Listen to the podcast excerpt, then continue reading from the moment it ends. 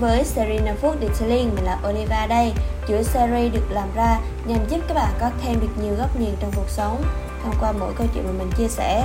Hy vọng là các bạn sẽ có thể học hỏi được một kinh nghiệm gì đó. Từ đó giúp các bạn có thể phát triển bản thân mình hơn.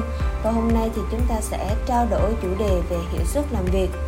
Hiệu suất nó luôn là tiêu chí mà một người chủ workshop detailing luôn ưu tiên hàng đầu. Và nó dường như là một bốc thang để quyết định vấn đề về lương thưởng của các bạn và mình cũng nhận ra một điều là có rất nhiều bạn, mặc dù các bạn có năng lực, các bạn có kinh nghiệm, các bạn có kiến thức, nhưng bạn lại không biết làm như thế nào để có thể tối đa hiệu suất làm việc của mình. Và mình cũng nhận ra rằng một trong những thử thách khi làm việc đó chính là tìm cách sắp xếp thứ tự ưu tiên cho những công việc cần làm. Khối lượng công việc hàng ngày càng nhiều lên và cái gì cũng trông có vẻ quan trọng, nhưng thực tế có rất nhiều việc bạn làm mỗi ngày thật ra nó không cần thiết hoặc nói theo cách khác là nó không cần phải giải quyết ngay lập tức và khi chúng ta biết cách sắp xếp thứ tự ưu tiên sẽ giúp cho bạn có thể sử dụng thời gian mỗi ngày được hiệu quả hơn. Đó là nền tảng để nâng cao hiệu suất công việc cũng như có thể cải thiện cân bằng giữa cuộc sống và công việc.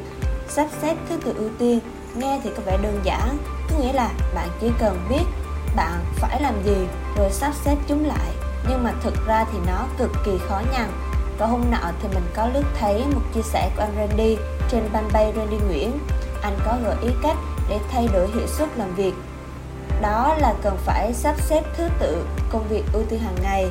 Những việc ưu tiên cao thì bạn cho nó thực hiện trước, tương tự như là màu xanh lá cây của đèn tín hiệu giao thông.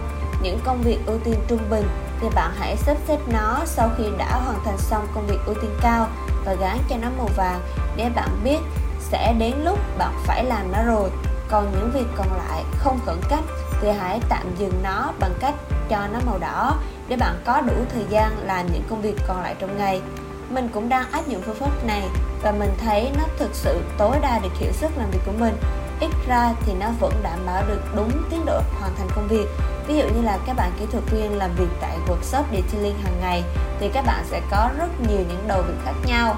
Và đương nhiên cũng sẽ có những việc quan trọng cũng sẽ có những việc không quan trọng như là xử lý các vết trầy xước trên xe ô tô để giao cho khách trong một giờ đồng hồ, tìm cách để tối đa hóa thời gian khi làm detailing mà vẫn đảm bảo chất lượng tốt hay là tâm sự với đồng nghiệp.